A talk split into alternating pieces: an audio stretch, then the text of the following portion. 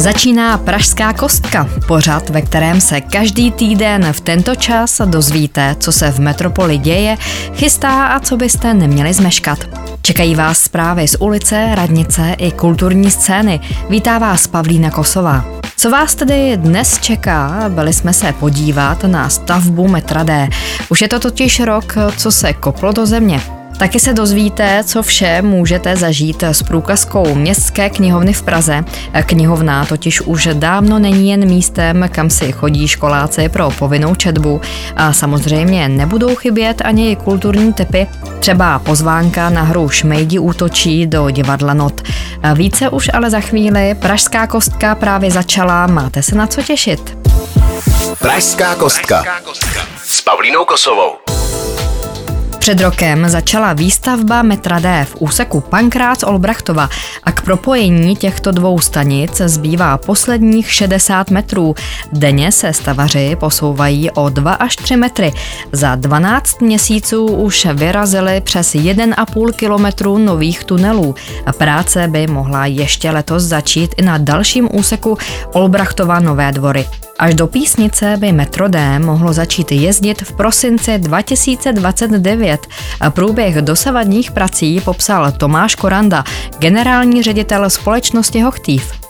Ta stavba sama o sobě je samozřejmě náročná tím, že probíhá podzemí a, a ta geologie Prahy je poměrně náročná. Navíc razili jsme ten tunel pod provozovanou linkou metra C a to je mimořádně technicky náročné. Týmy musí být připravený na nějaké nečekané události typu nečekané výskyty vody nebo mimořádné změny geologie. Tak do konce letošního roku my dokončíme ražbu těch jednokolejných tunelů směrem eh, ke stanici Olbrachtova a budou pokračovat zajišťovací práce na přípravě pro ražbu těch jednotlivých stanic. Poměrně náročnou bude realizace stanice Pankrác, která je poměrně velká jak tím profilem, tak i dílkou a je to vlastně přestupní stanice mezi eh, linkama C a D. A v podzemí ještě zůstaneme. Pražský dopravní podnik na příští sobotu 6. května připravil pro zájemce zážitkovou prohlídku na trase metra B. A co uvidíte? Prohlédnete si depozličín a stará souprava metra EČS vás pak vezme na Florence a cestou se podíváte na obratové koleje a podzemí stanice Smíchovské nádraží.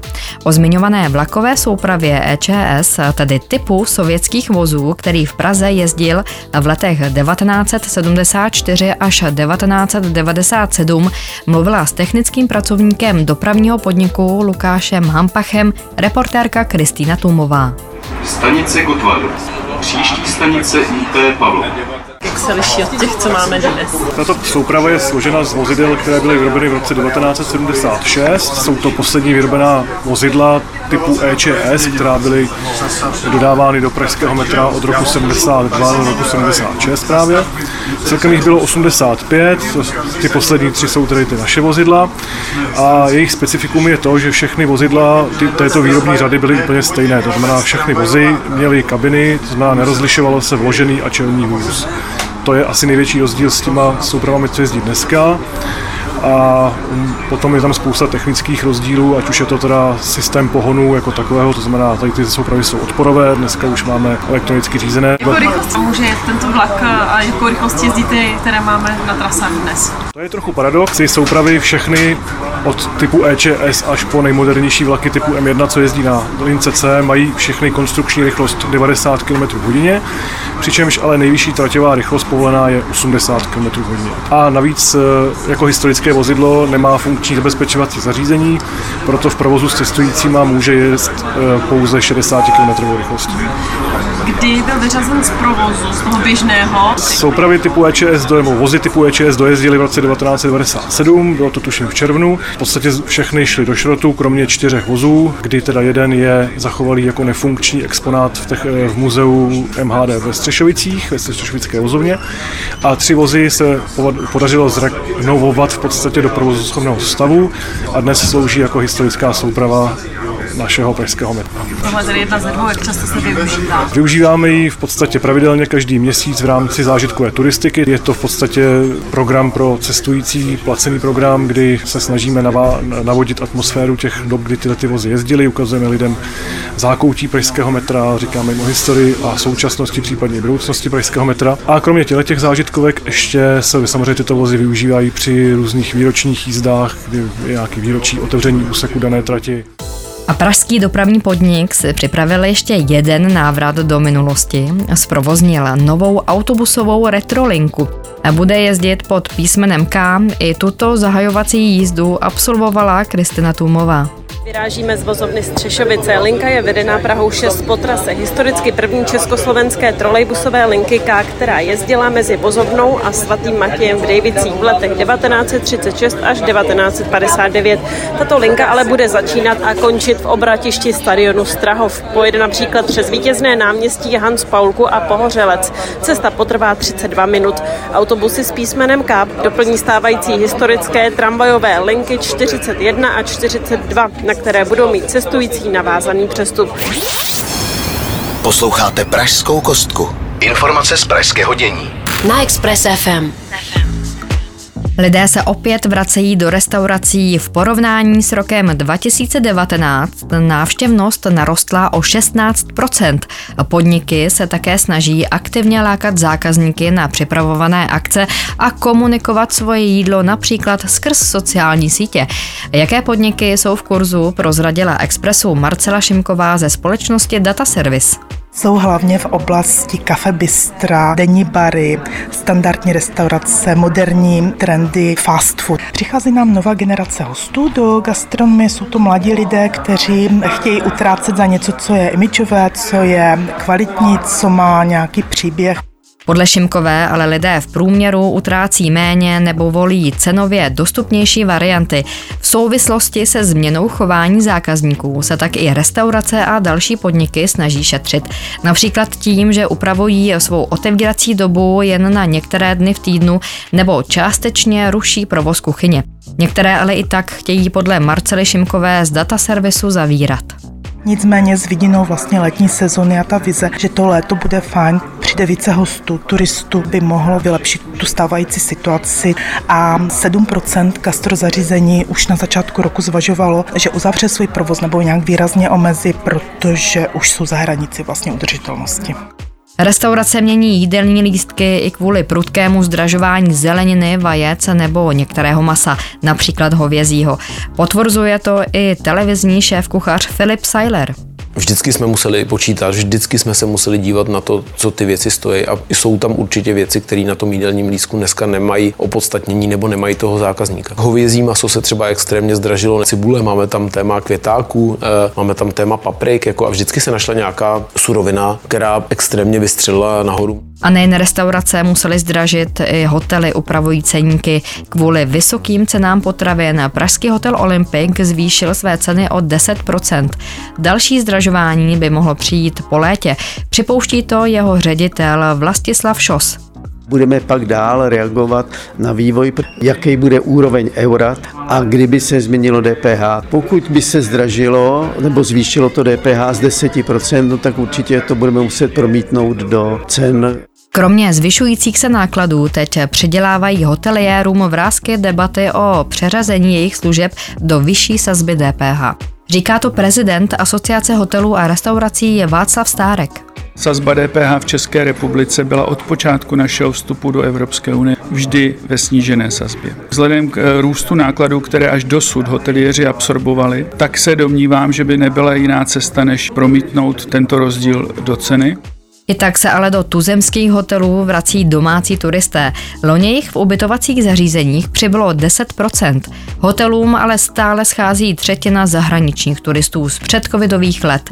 Které národy se do Česka pomalu vracejí? I to popsal Expressu prezident Asociace hotelů a restaurací Václav Stárek. Ta skladba tradiční našich turistů, tam máme stále Německo jako hlavní zdroj. Poměrně dobře se oživilo Polsko a Slovensko, ale zajímavostí je, že tady začínají být hosté třeba ze Španělska, měli jsme tady o Velikonocích z Nového Zélandu a z dalších vzdálených destinací a oživuje se také cestovní ruch ze Spojených států amerických, což je pro nás velmi důležité. Život se zdražuje i vodákům, i přesto ale půjčovny hlásí vyšší zájem oproti Loňsku. Podle Jana Straky ze společnosti Ingetur, která u Vltavy poskytuje i ubytování, jsou lidé ochotní si připlatit za větší komfort. Co se týče zájmu vlastně i o ubytování, tak stále jako platí ten trend, že lidi hledají jakoby větší komfort, že je velká poptávka například po ubytování v chatkách nebo přímo v ubytovnách. Tím jsme vlastně my reagovali, že třeba v jednom z našich kempů jsme postavili nové chatky pro letošní rok, vzniklo 20 nových chatek. Kromě vodáků zahájila letní sezónu také horská střediska. Většina z nich otevře už v květnu během dvou prodloužených víkendů. Na dovolenou se do tuzemských hor chystá zhruba polovina Čechů. Pobyt podle ředitele Asociace horských středisek Libora Knota plánují hlavně aktivní. Většina z nich je rozhodnutá pro vícedenní pobyty, plánují kromě odpočinku logicky sport a případně wellness a v rámci těch sportovních aktivit je to turistika na druhém místě, cykloturistika vede naštěstí ještě normální kolo a pak někde vzadu je i elektrokolo. Posloucháte Pražskou kostku. Informace z pražského dění. Na Express FM. Národní muzeum o týden prodloužilo výstavu Obnovená tvář. Až do 17. května se v historické budově můžete podívat na 20 předmětů ze Sýrie, které se v Česku restaurovaly. Na výstavě byla Kristina Tumová. Odkud eh, pochází tyhle předměty ze Sýrie?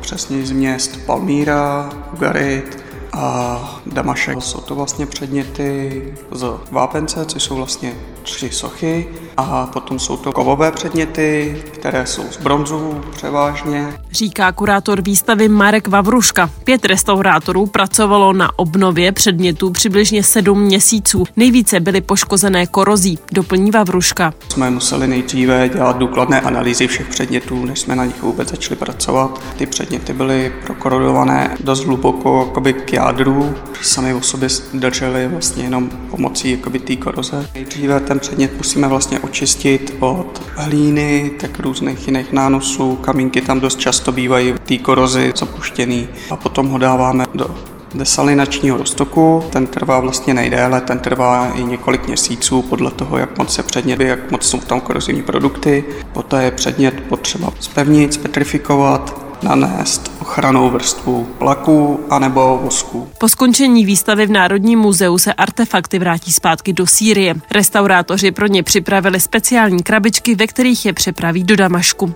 A dlouho očekávanou retrospektivní výstavu malířky Jitky Svobodové můžete navštívit v galerii Ústřední městské knihovny. Expozice za hranou viděného ukazuje nejen její osobité malby a kresby, ale i několik prostorových děl. To vyžadovalo i práci se světlem a přirozené rozvržení objektů, vysvětluje architekt výstavy Josef Pleskot jsme s ní konzultovali to prostorové rozvržení a vlastně i to umístění třeba těch kreseb na těch šikmých plochách.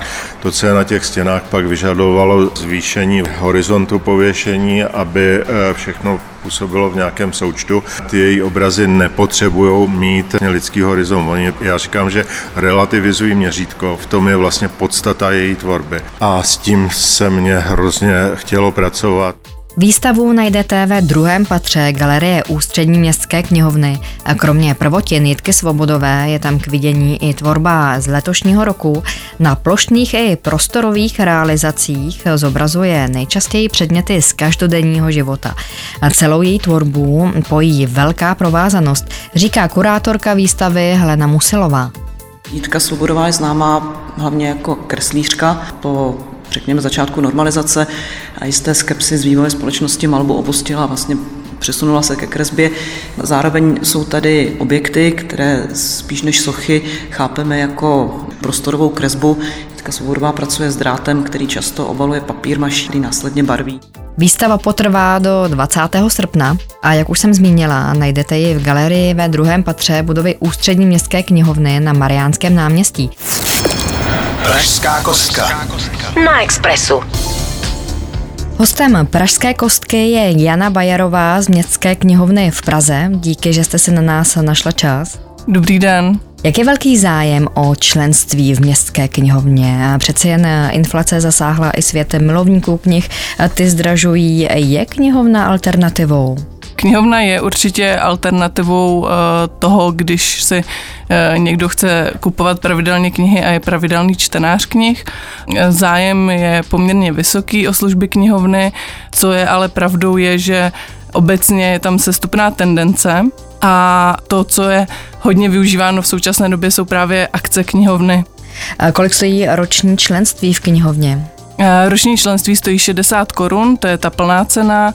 Eh, lidé na 70 let a děti do 15 let mají členství zdarma. A Městská knihovna v Praze má několik poboček. Funguje to tak, že když mám průkazku, eh, mohu kamkoliv? Ano, je to tak. My máme přes 40 poboček po celé Praze a ve chvíli, kdy máte průkazku, tak si můžete půjčit kdekoliv v této síti. A jak to funguje třeba při zamlouvání si nových knih? Já si to pamatuju v době, kdy já jsem měla studentská léta a vím, že tato služba byla velmi využívaná. Ano, je to tak. Rezervace jsou využívanou službou. Je možné například zajít do katalogu online Městské knihovny v Praze a tam si knihu objednat a potom si ji nechat doručit na pobočku, která vám vyhovuje. A Městská knihovna v Praze to není jen místem, kde si lze půjčit knihy, vy pořádáte spoustu akcí a podle čeho je vybíráte? Akce u nás jsou velmi různorodé, protože Městská knihovna v Praze je institucí, která poskytuje služby všem eh, čtenářům bez rozdílu. To znamená, že akce eh, si najde jak dítě, tak senior, tak střední generace doučování angličtiny nebo základy boxu.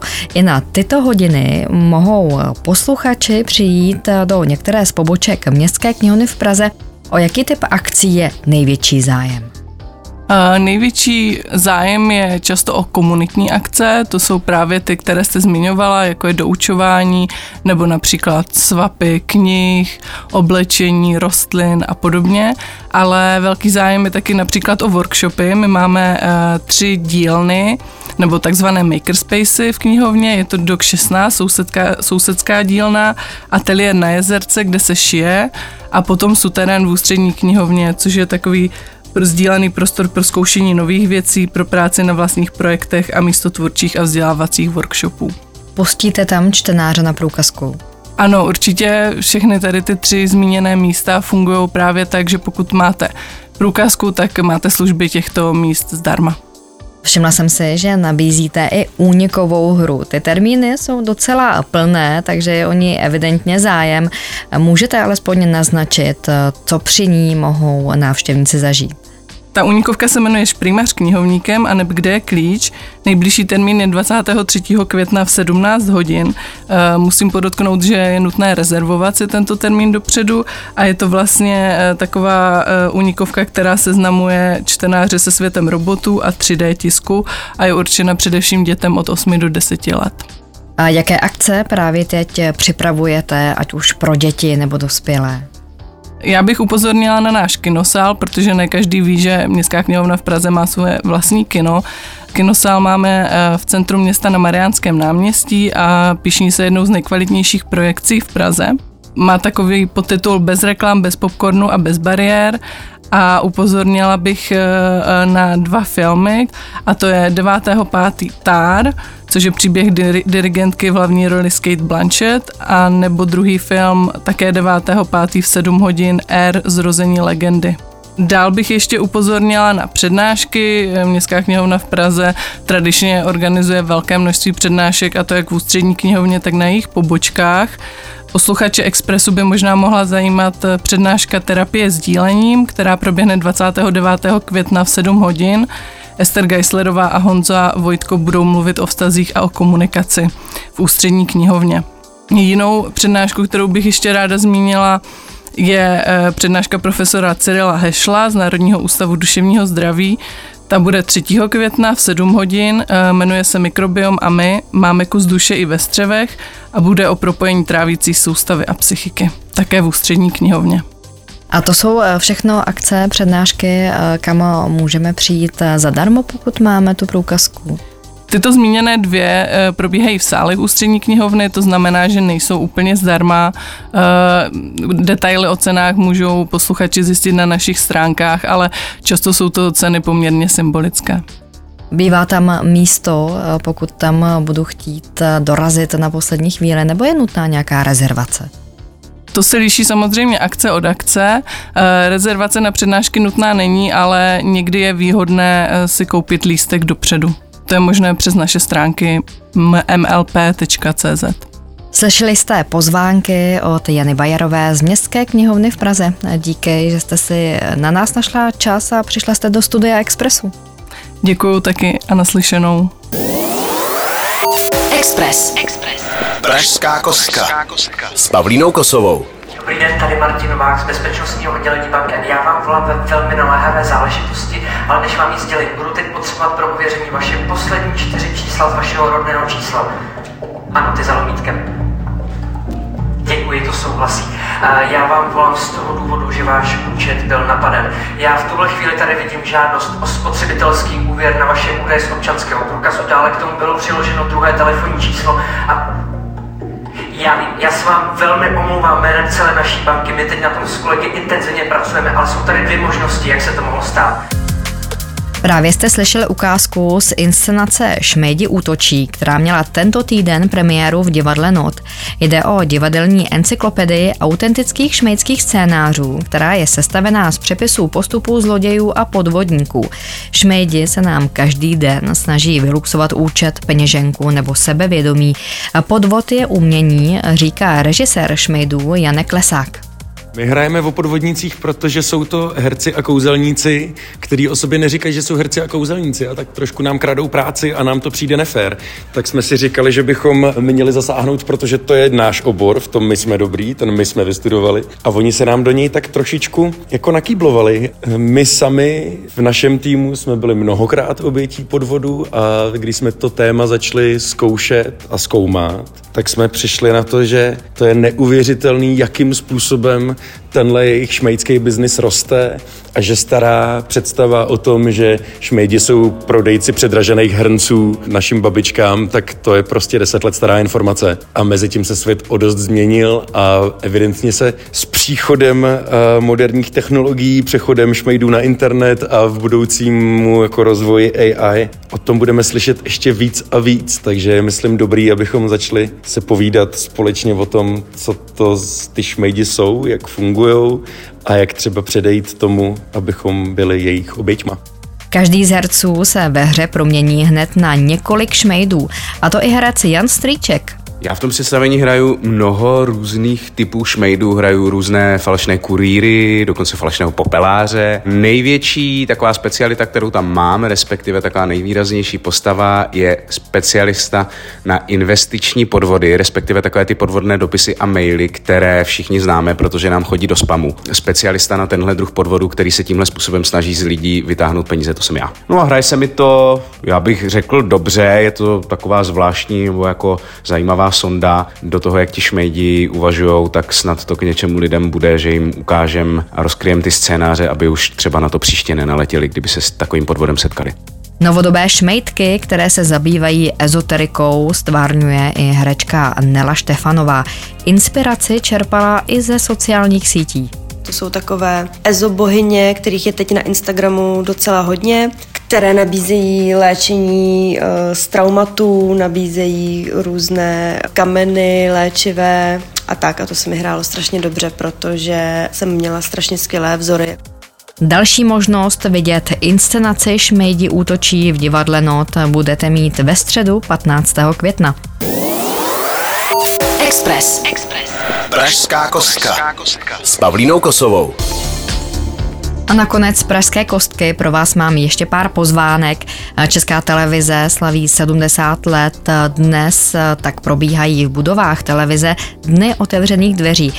Ty už asi nestihnete, co byste ale mohli stihnout, je výstava Telka slaví 70, bude k vidění od příštího týdne na Kavčích horách. A už zítra, v neděli 30. dubna, můžete vyrazit na Open Air Festival při příležitosti oslav Mezinárodního dne jazzu. Festival Mladí ladí jazz najdete na Karlově náměstí. A na nejrůznější místa v Praze pak můžete, jako každý rok na konci dubna, vyrazit na pálení čarodějnic. Na mátkou, třeba na Ladronku. Jaký program vás tam čeká, popsal Expressu mluvčí městské části Prahy 6 Marek Zeman. Děti se mohou těšit na spoustu soutěží a dospělí si budou moci opéci špekáčky na některém z ohnišť. Vyvrcholením celého dne bude slavnostní zapálení hranice o půl osmé večer a koncert Pavla Calty. Během celého odpoledne bude možnost sledovat koncerty, vystoupení, zapojit se do soutěží a budeme jenom doufat, aby vyšlo počasí. Vyrazit můžete i na hostivařskou přehradu nebo na Petřín. Akce spojené hlavně s opékáním buřtů najdete opravdu skoro všude. Co si pro vás připravila Praha 13, nám řekla mluvčí městské části Lucie Steinerová. Pro děti jsou připravené zábavné soutěže o nejlepší čarodějnou masku, nejlepší koště a nebo nejstrašidelnější čarodějnický nos. A nakonec všechny roztančí mexická kapela. Hranici s čarodějnicí zapálí starosta městské části David Vodrážka v 18.00. A co vás čeká příští týden? V pondělí se budou moci diváci naživo poslechnout nejlepší skladby ze všech filmů o nejslavnějším kouzelníkovi světa Harry Potterovi od pětinásobných Oscarových skladatelů, a to v podání filmového symfonického orchestru. To vše v divadle Hibernia. Součástí bude projekce z filmů na plátně. A příští pátek a sobotu, tedy 5. až 6. května, pak bude v Praze probíhat festival United Islands of Prague. 20. ročník nabídne sedm desítek interpretů z celého světa.